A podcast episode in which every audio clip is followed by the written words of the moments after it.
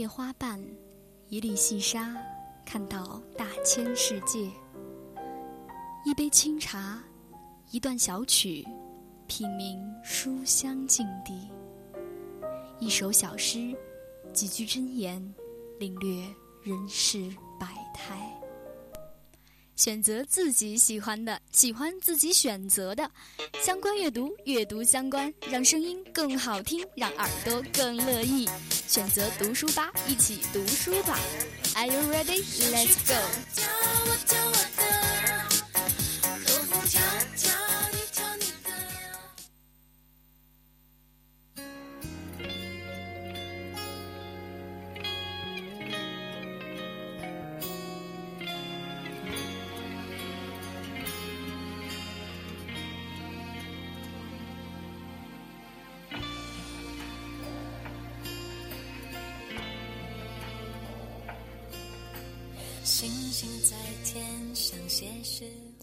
各位听众，大家好，现在是北京时间的十七点三十分，欢迎继续锁定 FM 九十五点二浙江师范大学校园之声。这一时段陪伴大家的是读书吧，我是卢娜。新年新气象，所以我们马年的第一期读书吧也是由露娜来陪伴大家。那我也是第一次来做读书吧的节目，在新的一年里，我们依旧会为喜欢读书、喜欢收听我们九五二节目的各位听众送上好听的节目，一起来分享更多的好的作品。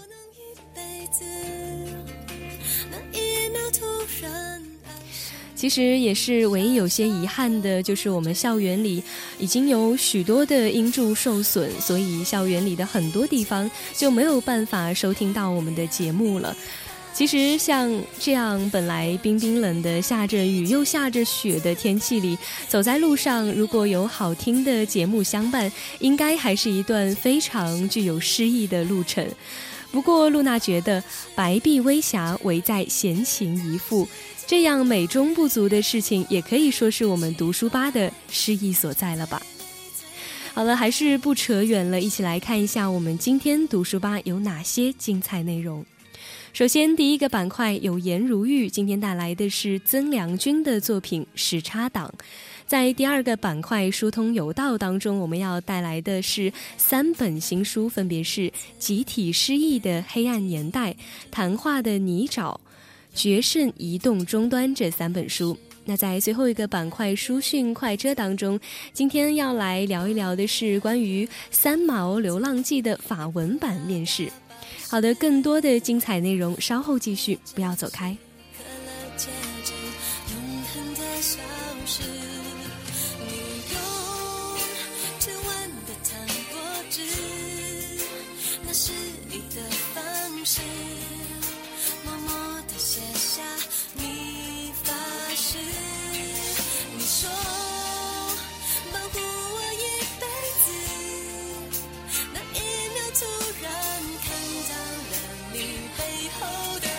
只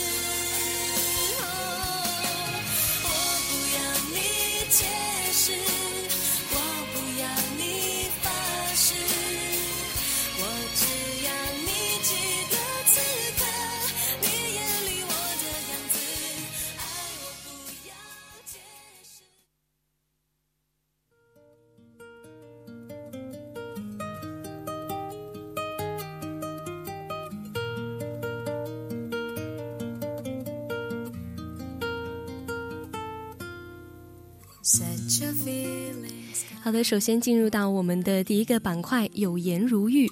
那本期我们要来聊一聊的是曾良君的作品《时差党》。其实说到“时差”这个词，在地理上的解释就是地球上不同时区之间的一个时间差异。所以“时差”这个词也成为了那些去到海外的学子用来形容距离的最好单位。那也有许多的留学生都称自己是“时差党”。所以顾名思义，这本曾良君的《时差党》呢，就是记录留学生的这样一本书。其实我相信我们的身边一定也有不少的这些在国外留学的时差党朋友们。那这些朋友和我们在国内生活的人，其实可能每天都只有几个小时的交集，甚至还没有。那我们对于留学生他们在国外的这些生活的印象，可能也仅仅的就只停留在他们在人人啊，或者是微信这些平台上面的一些状态吧。比如说今天又去哪儿玩啦，或者是又结识了又结识了哪些新的朋友。而对于他们真正的这些生活的细节，我们可能还并不怎么了解。那这本时差党的这本书当中呢，他就记录了去往英国、德国、法国，还有意大利等等，一共八个国家的留学生的故事，可以说是一本留学生大全了。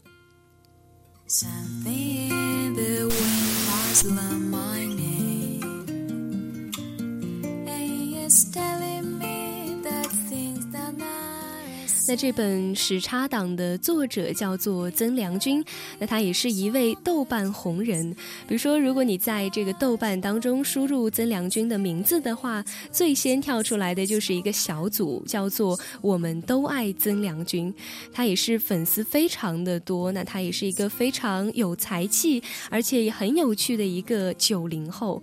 所以这本书当中的这些故事，也是主要来源于呃各国的留学生寄给他的一些邮件。那在邮件当中，留学生们也是非常慷慨的和作者分享了自己的留学生涯。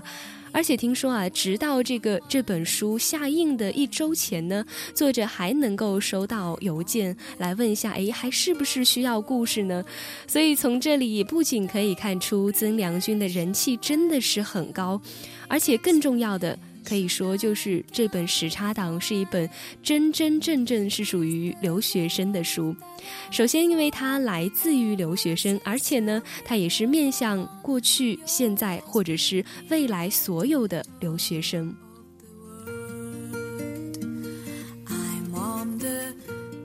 而且在这本书当中，它最珍贵的地方就在于它的真实。其实关于留学的这些书籍还是有很多的，但是呢，大多数都是讲述成功者的故事，一些非常励志的这些故事。其实我每次看完这些书，啊，也是热血沸腾，觉得浑身上下都充满了力量和希望，所以。读完这些啊非常讲述成功者的这些书的时候呢，难免会让我们读者心中会产生一种留学就会等于成功这样的一种公式，觉得去留学肯定会啊像这些书中的主人公一样取得成功。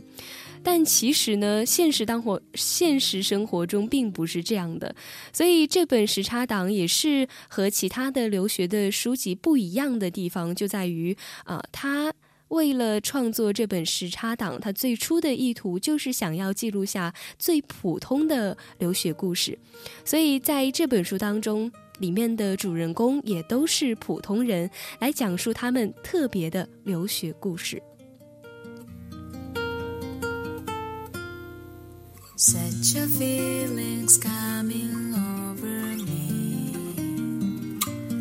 there is wondering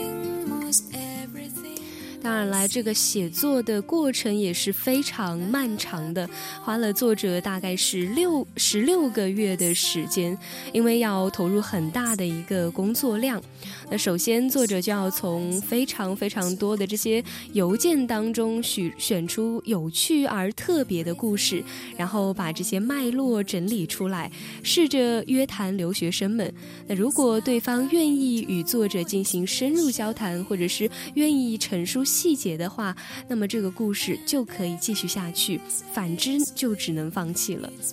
所以，在这本书当中，我们可以看到的这十个故事，也都是经过层层筛选出来的。在谈话的过程当中，作者除了要倾听之外呢，还要将这个故事的构架来填充饱满，所以他需要寻找各种可以依靠的细节，来使整一个的这些故事变得更加的清晰和完整。那当然，其实最为困难的部分还不止这些，其实是作者要尝试去分辨各个国家之间不同的一个国家气质，去感受在不同的国家生活会大致有怎样的生活轨迹，因为其实这之间几乎是没有任何规律可以来遵循的。那后来呢？作者也开始寻找更多的同城的留学生，在不断不断的和他们的谈话的过程当中，也逐渐的意识到了，其实虽然每个人的生活轨迹没有规律可循，但是实际上。留学生活当中的几大块内容是不变的，也就是说，我们平常会遇到的一些语言问题、学习问题、适应生活的问题，还有就是可能是异国的恋爱问题等等。所以作者也说了，写这本书其实非常的辛苦，因为他需要配合不同国家的时差，有时候要跟啊不同国家的这些留学生进行交谈，所以整夜都无法睡觉，活生生让自己也成为了一个时差党。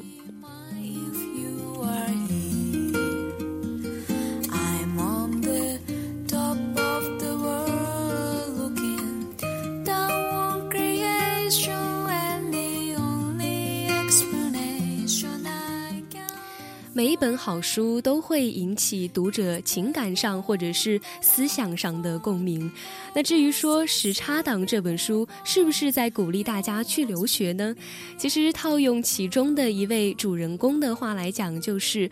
你告诉他们这些路是错误的、荒谬的，但是他们还是要去走。你不要拦着他们，因为这就是成长。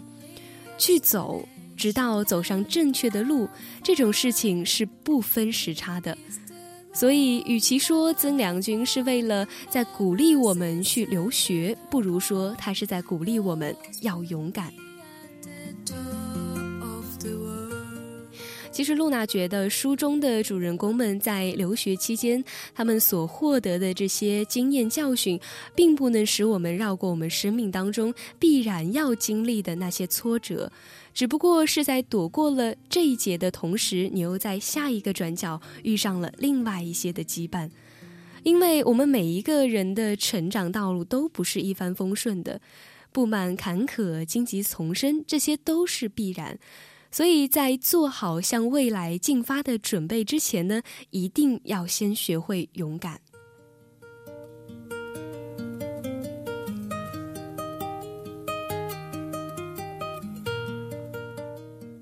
读完整本书之后，也难免会感叹，其实这些时差党他们所面对的，如果真的只有时差就好了。在阅读的过程当中，也相信你会慢慢的明白，无论在哪一个时区，成长都是一样的。那些撕裂你生活的时刻，也都是同样的会分布在你前进的道路上面，无论你在哪儿都一样。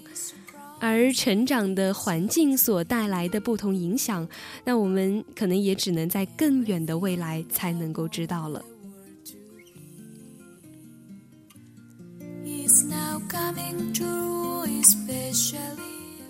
关于留学的生活，关于遇到的留学生们，你可能会遇到把你三观毁掉、重塑的人，也会遇到让你发现，哎，林子大了，什么鸟都有的人。也会遇到，即使家里破产了，都愿意伸出手帮你的人；也会遇到跟你完全是平行线的人，等等等等。那我们也说不出什么不明觉厉的话来，也没有办法说出很励志或者是很说教类型的结束语。那在这里呢，我们也只能感谢曾良君写出了时差党当中的故事，以及每一个独立成长的个体成长经历、遇见，最后共同回忆的故事。接下来进一段片插，片插之后继续来聊一聊新书好书。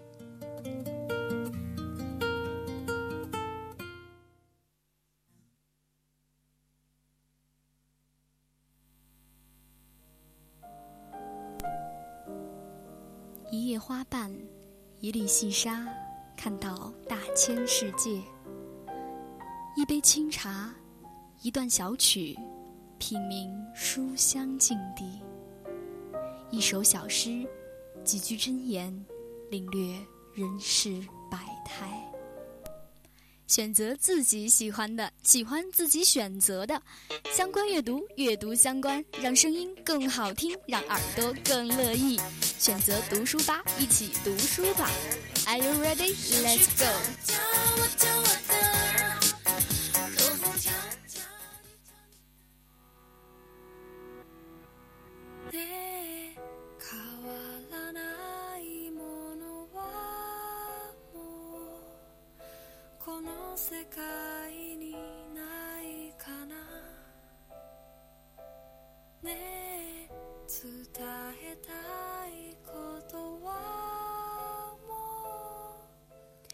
好的，欢迎回来，这里是读书吧，我是露娜。现在我们进入到的是第二个板块——疏通有道。那今天给大家带来的三本新书有《集体失忆的黑暗年代》《谈话的泥沼》以及《决胜移动终端》，一起来看一下是怎样的三本书。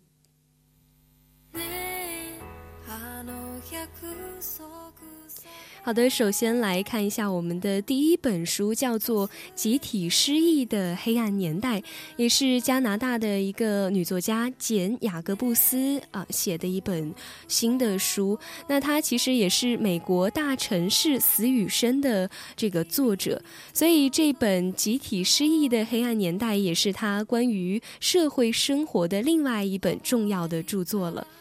那在这一次呢，他不仅谈论的是城市的现状与未来，而且更多的关注普遍的文化危机，比如说包括像是啊社会和家庭的解体，还有高等教育的产业化，来批判思考能力的丧失等等。所以这也是一次对我们文明正处于灾难边缘的全面调查。雅各布斯这位城市规划的大师、城市经济学的传奇改革者和梦想家，也为浑浑噩噩的大众敲击着警钟，思考着困惑现代社会和现代人生活的诸多问题。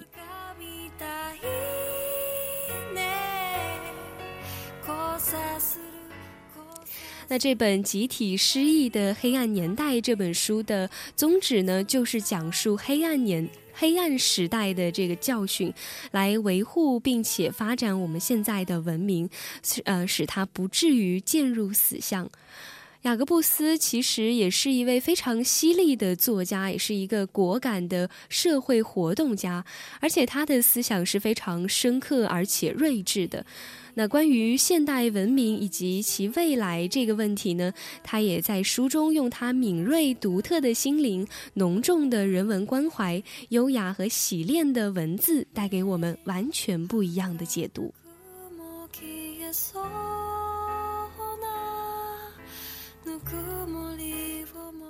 那看过这一本书的啊人呢，也介绍说，这是一本阴暗的书，也是一本充满希望的书。因为书的主题本身是很阴暗的，但是读完之后呢，啊，相信我们都会抓住希望在哪里。其实也是读完这本书之后，会给我们些警示作用，让我们知道未来到底应该怎么办。所以也非常推荐大家去读这本书《集体失忆的黑暗年代》。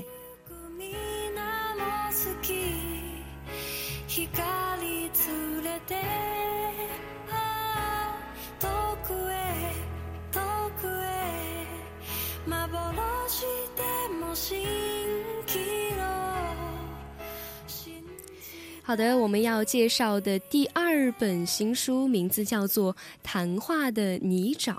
那作者是陈丹青。这本《谈话的泥沼》也是陈丹青近年来接受采访或者是与人对谈所整理出的文字，精心挑选后结而成集，所以这是一本有内容的对话录，同时呢，也是对对话本身的一种思考。从书名《谈话的泥沼》当中，我们其实就可以看出，它暗喻了交流的不可能。那书中的部分篇章也刻意的保留了这种媒体狂欢和个人表达之间的谈话困境。那这种陷入泥沼的状况本身，也是值得我们深思的。另一方面，书中的大部分的篇章就反映了在去除媒体预设立场之后交流的可能与必要。比如说，其中有这样一段，就是陈丹青与王安忆的对谈。那两个人的思想和学识都是非常渊博的，所以互相激发与阐释之后，我相信大家读了都会觉得收获颇丰。那这本谈话录。谈话的泥沼也推荐大家去阅读，感受一下啊他们的思想，也对于这个谈话的这项内容进行一下思考。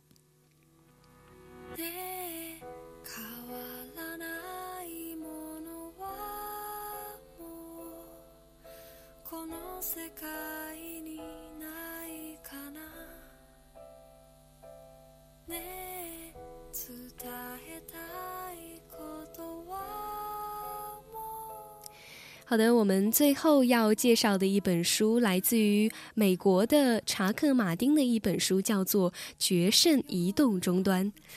在现在这个移动互联时代，拥有移动终端的消费者不再需要去购物，因为他们随时随地都在购物，所以这也给企业带来了巨大的一个挑战。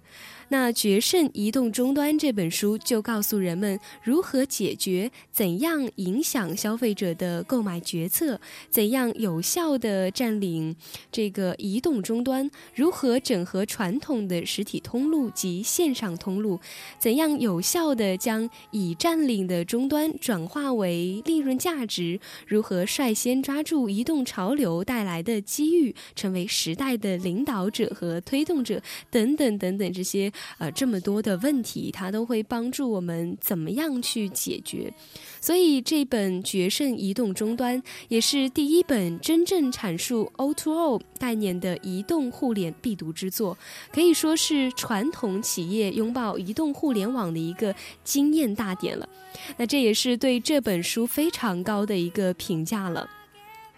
这本书的作者查克·马丁在这本书当中也研究了移动互联时代影响消费者决策的六大关键，探索了营销人员与移动消费者进行互动的最佳方法、时机还有地点，阐明了移动革命对企业的一种意义。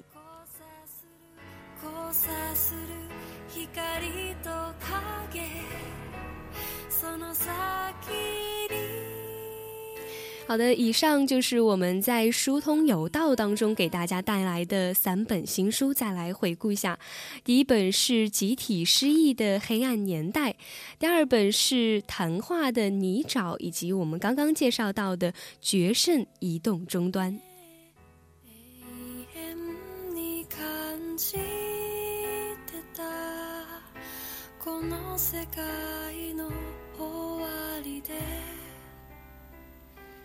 ねえ儚くも消えそう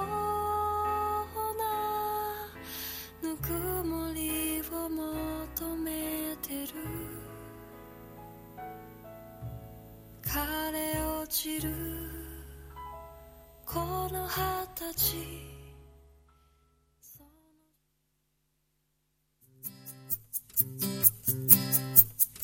Count the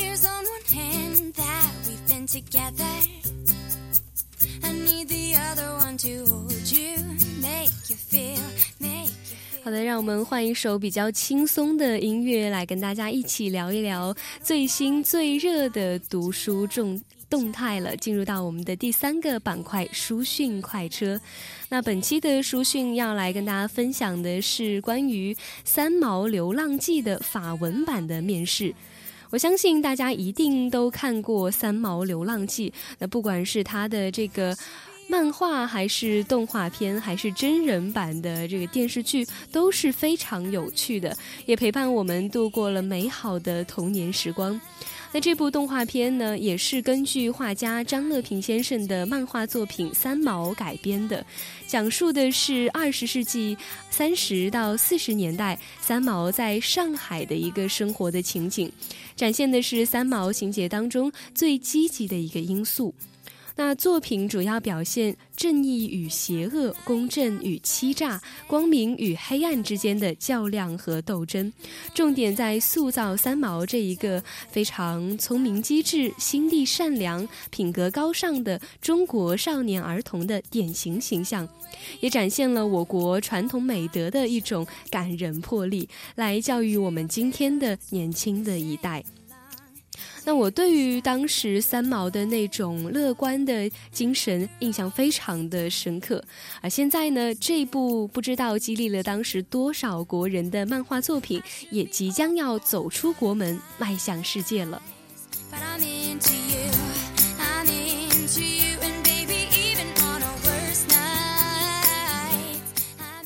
据新华网的消息，《三毛流浪记》的法文版二月七号开始呢，在法国漫画专业书店和文学书店上架销售。法国的漫画爱好者可以近距离的接触三毛这一个来自中国的重要漫画人物。《三毛流浪记》的法文版由法国 FEI 出版社出版发行，收录并且翻译了三毛之父、中国著名的漫画家三乐平先生创作于1946年至1949年间的《三毛流浪记》和《三毛从军记》。全书一共有四百十六页，首次印刷达到了三千册，售价为三十三欧元，约合人民币大概是两百七十二元。那据 FEI 出版社负责人徐格飞介绍，除了法国之外，《三毛流浪记》的法文版还将在比利时、卢森堡、瑞士等国以及加拿大的法语区销售。同时，出版社正在联系法国的有关机构，希望在法国重映曾经亮相戛纳国际电影节的经典影片《三毛流浪记》。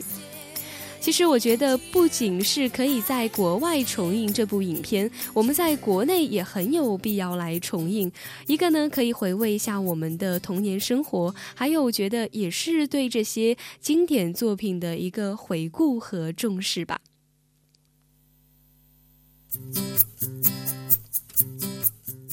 那《三毛流浪记》的走出国门的这个事情，也让我们对于中华文化走向世界有了更多的信心，也让我们更加的期待下一个在国际舞台上隆重出场的作品会是什么呢？